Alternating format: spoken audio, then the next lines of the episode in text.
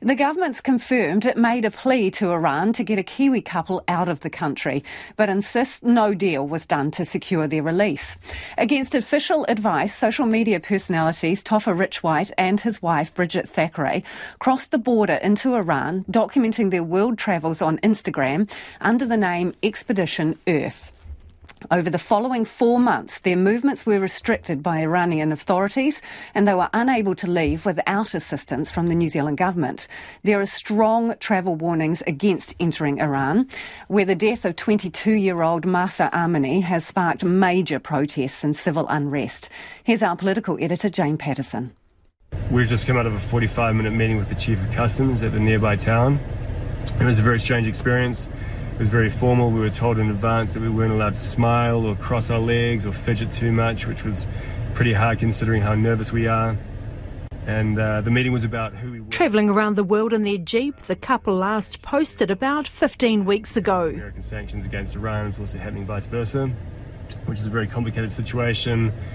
And we're just waiting to hear the answer, really. So we're pretty nervous. And if we get told to turn around, it will be a disaster, obviously. So Fingers crossed. Speaking just before making a second attempt to leave for Antarctica, Prime Minister Jacinda Ardern welcomed the news they'd been able to leave. I had been advised this morning of their safe exit from Iran, and I can I can tell you it was with great relief that I learnt that news. It's been a delicate balancing act for the New Zealand government, responding to the protests in Iran and the administration's response while working for the pair's release. We've worked very hard uh, to make sure that we've put our values uh, front and uh, uh centre at the same time looking after the interests of New Zealanders on the ground. Iranian born Green MP and the party's foreign affairs spokesperson Golriz Ghahraman questions whether any concessions were made by New Zealand officials or ministers. I want to know whether or not they did enter into a negotiation with the Iranian regime or the Revolutionary Guard to keep our government silent on Iranian human rights